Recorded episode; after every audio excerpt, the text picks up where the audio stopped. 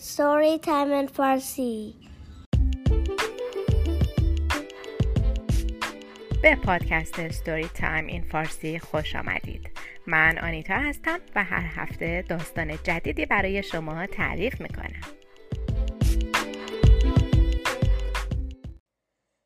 این هفته داستانی از شاهنامه رو داریم. قصه های شیرین شاهنامه این داستان رزم رستم و اشک بوسه کشانی بازآفرین حسین بابا نژاد تصویرگر باروک در زمان پادشاهی کیکاووس باز کینه و دشمنی ایران و توران تازه شده بود. سپاه ایران به خونخواهی از مرگ سیاوش به سوی توران زمین حرکت کرد. به افراسیاب خبر رسید که ایرانیان با سپاهی بزرگ سر مرز توران آماده جنگند. افراسیاب از خاقان چین درخواست یاری کرد.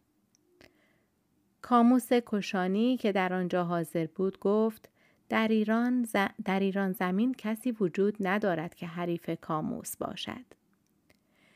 پیران فرمانده سپاه توران خوشحال شد و به خاقان و کاموس آفرین گفت.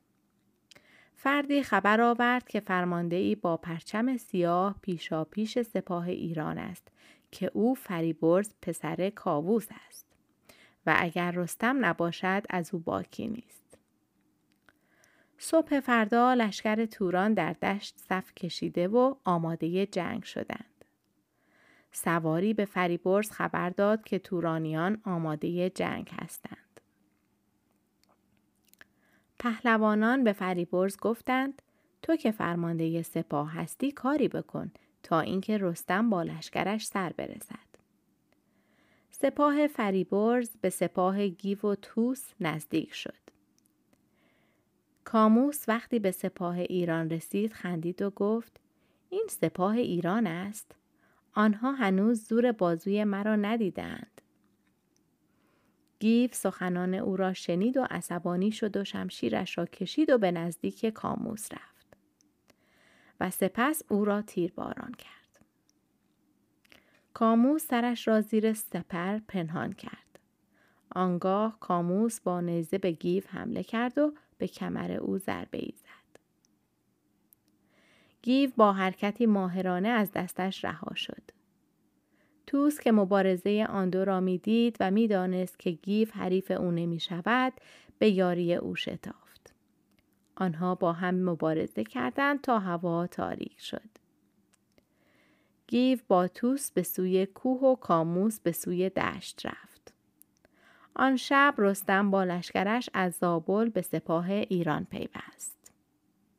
وقتی پهلوانان او را دیدند جان تازه‌ای گرفتند. و گودرز او را در آغوش گرفت و گفت تو امید ایرانیان هستی وقتی که نباشی ما همچون ماهی بدون آب سرگشته هستیم همه پهلوانان چون گیو، توس، گودرز و غیره اطراف, اطراف رستم را گرفتند و درباره جنگ با هم صحبت کردند و درباره کاموس گفتند که مانند درختی است که همه شاخ و برگش نیزه و خنجر است.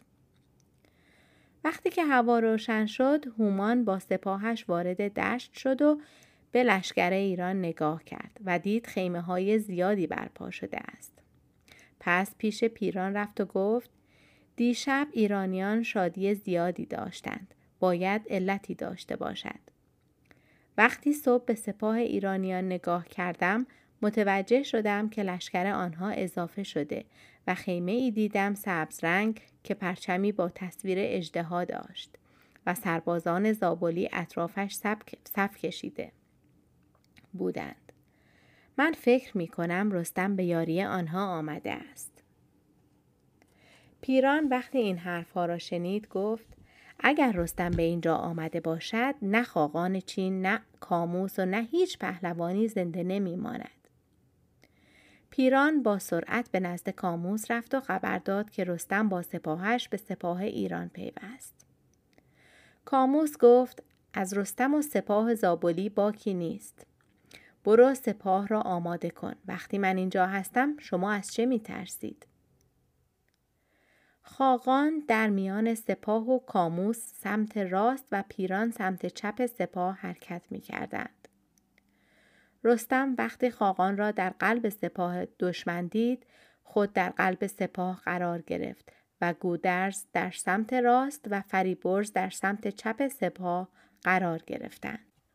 رستم با سپاهش به سوی دشت حرکت کرد. از بین تورانیان پهلوانی که نامش اشکبوس کشانی بود و قررش او مانند صدای تبل بود با فریاد و سر و صدا وارد میدان شد و فریاد زد از لشکر ایران چه کسی برای مبارزه با من به میدان می آید؟ روحام با لباس رزم و کلاه آهنی با سرعت وارد میدان شد تا با اشکبوس مبارزه کند. روحام به طرف اشکبوس تیر پرتاب کرد اما اشکبوس با سپر و لباس فولادین در برابرش ایستاد و آسیبی ندید. ناگاه اشکبوس با گرز سنگینی که داشت به روحام حمله کرد. روحام نیز با گرز سنگینی با او مقابله کرد تا هر دو دستانشان خسته شد.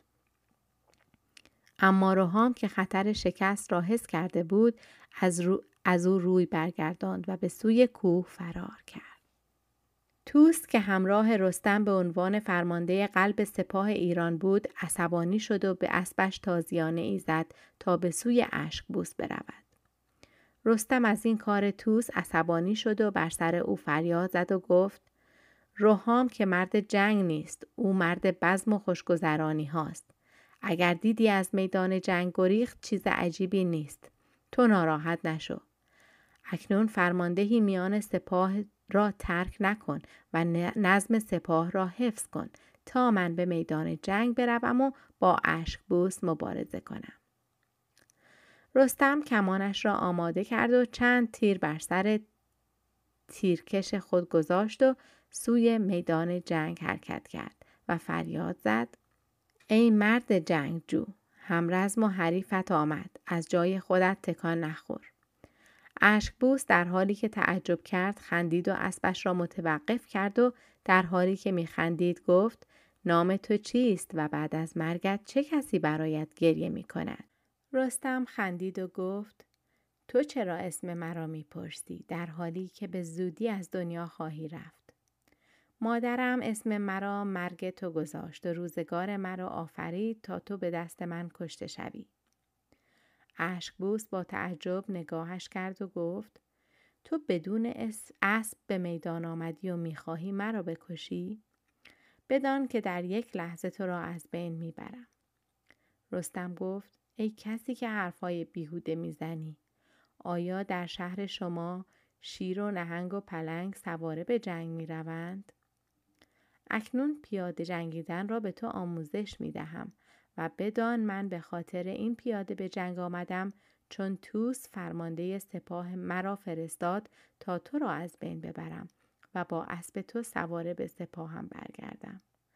آن وقت تو مثل من پیاده می شوی و سپاه به تو می خندد و بدان من با پای پیاده بهتر از پانصد نفر چون تو که سواره باشند می جنگم.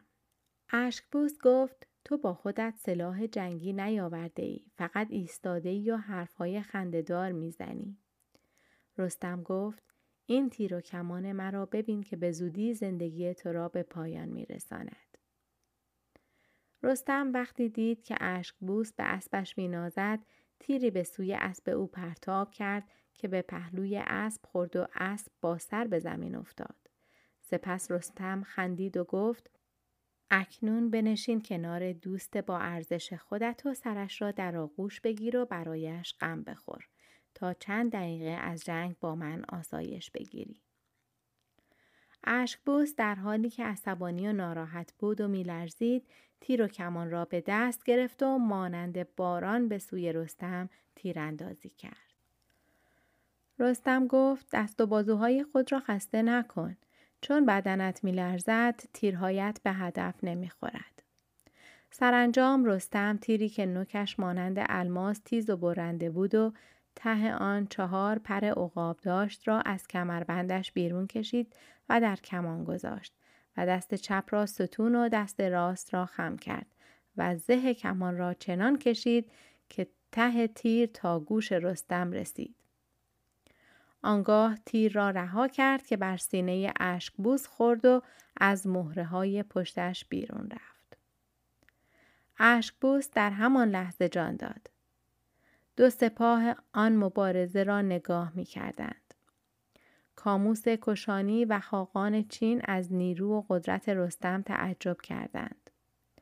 وقتی رستم به سوی لشکرش رفت، خاقان به یک نفر دستور داد تا آن تیر را از بدن بوس بیرون کشید. سپاه توران وقتی آن تیر را دیدند همه فکر کردند آن تیر نیزه است.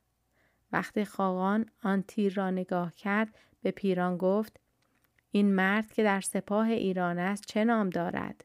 تو می گفتی همه ضعیف و ناتوان هستند. اکنون می بینم که تیرش به اندازه نیزه است. پیران گفت اگر رستم نباشد من از گرگین و بیژن و دیگر پهلوانان ایران باکی ندارم. صبح روز بعد که دو لشکر در مقابل هم سفارایی کردند کاموس وارد میدان شد و گفت آن پهلوان که پای پیاده می جنگد کجاست؟ در این هنگام الوای که نیزدار رستم در جنگ ها بود پیش آمد و با کاموس درگیر شد. در این هنگام کاموس به آسانی او را از بین برد. رستم وقتی این صحنه را دید بسیار ناراحت شد و به سوی کاموس حرکت کرد. وقتی با هم درگیر شدند کاموس با چالاکی شمشیری به سویش کشید که سر رستم را نشانه گرفت. اما شمشیر به زره رخش برخورد کرد. رستم سریع کمندش را حلقه کرد و به سوی کاموس انداخت که کمر کابوس در کمند رستم گرفتار آمد. و رخش چون عقابی به دورش حرکت کرد تا کمند خوب بدنش را حلقه وار ببندد. رستم او را بست و به سوی سپاه ایران برد و او را در برابر پهلوانان انداخت و گفت او می‌خواست ایران و ایرانیان را از بین ببرد هر چه سزای اوست انجام دهید سربازان ایرانی با شمشیر او را از بین بردند یک بار دیگر رستم پهلوان نامدار جهان ایران و ایرانی را در جهان سربلند و پیروز گرداند ممنون که با من و داستان این هفته هم همراه شدید. اگر علاقه‌مند به دیدن داستانهای ما به صورت تصویری هستید کانال یوتیوب Story Time in Farsi رو چک کنید. همچنین می‌تونید با ما از طریق صفحه فیسبوک Story Time in Farsi و یا ایمیل در ارتباط باشید. ایمیل برنامه storytimeinfarsi at gmail.com هست که در توضیحات هم نوشته شده. لطفا نظرات و پیشنهادات خودتون رو برای من بفرستید. تا روزی دیگر و داستانی دیگر بدرود.